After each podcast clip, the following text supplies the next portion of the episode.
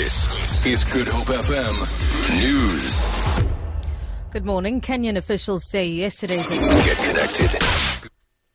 Yesterday's attack on a university in the north of the country is the worst one attributed to the Somalia based Al Shabaab militant group. Kenya's National Disaster Operations Center says 147 fatalities have been confirmed at the University College in Garissa, 350 kilometers east of Nairobi. The four attackers were killed by Kenyan police. At least 79 people were reported injured and 587 people were evacuated from the campus. The death toll exceeded that of Al Shabaab's September 2013 siege of the Westgate shopping mall in Nairobi, in which 67 people are known to have died. Al Shabaab is punishing Kenya for joining the forces fighting the militant group in Somalia.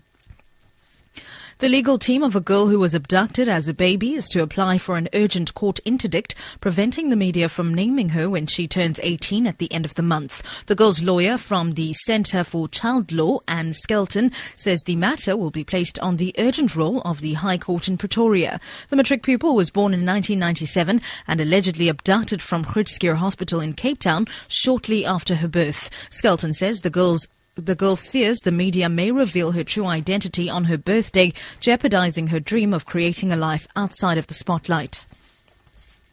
Suspended Independent Police Investigative Directorate head Robert McBride claims in court papers that the police watchdog is investigating high ranking members of the police.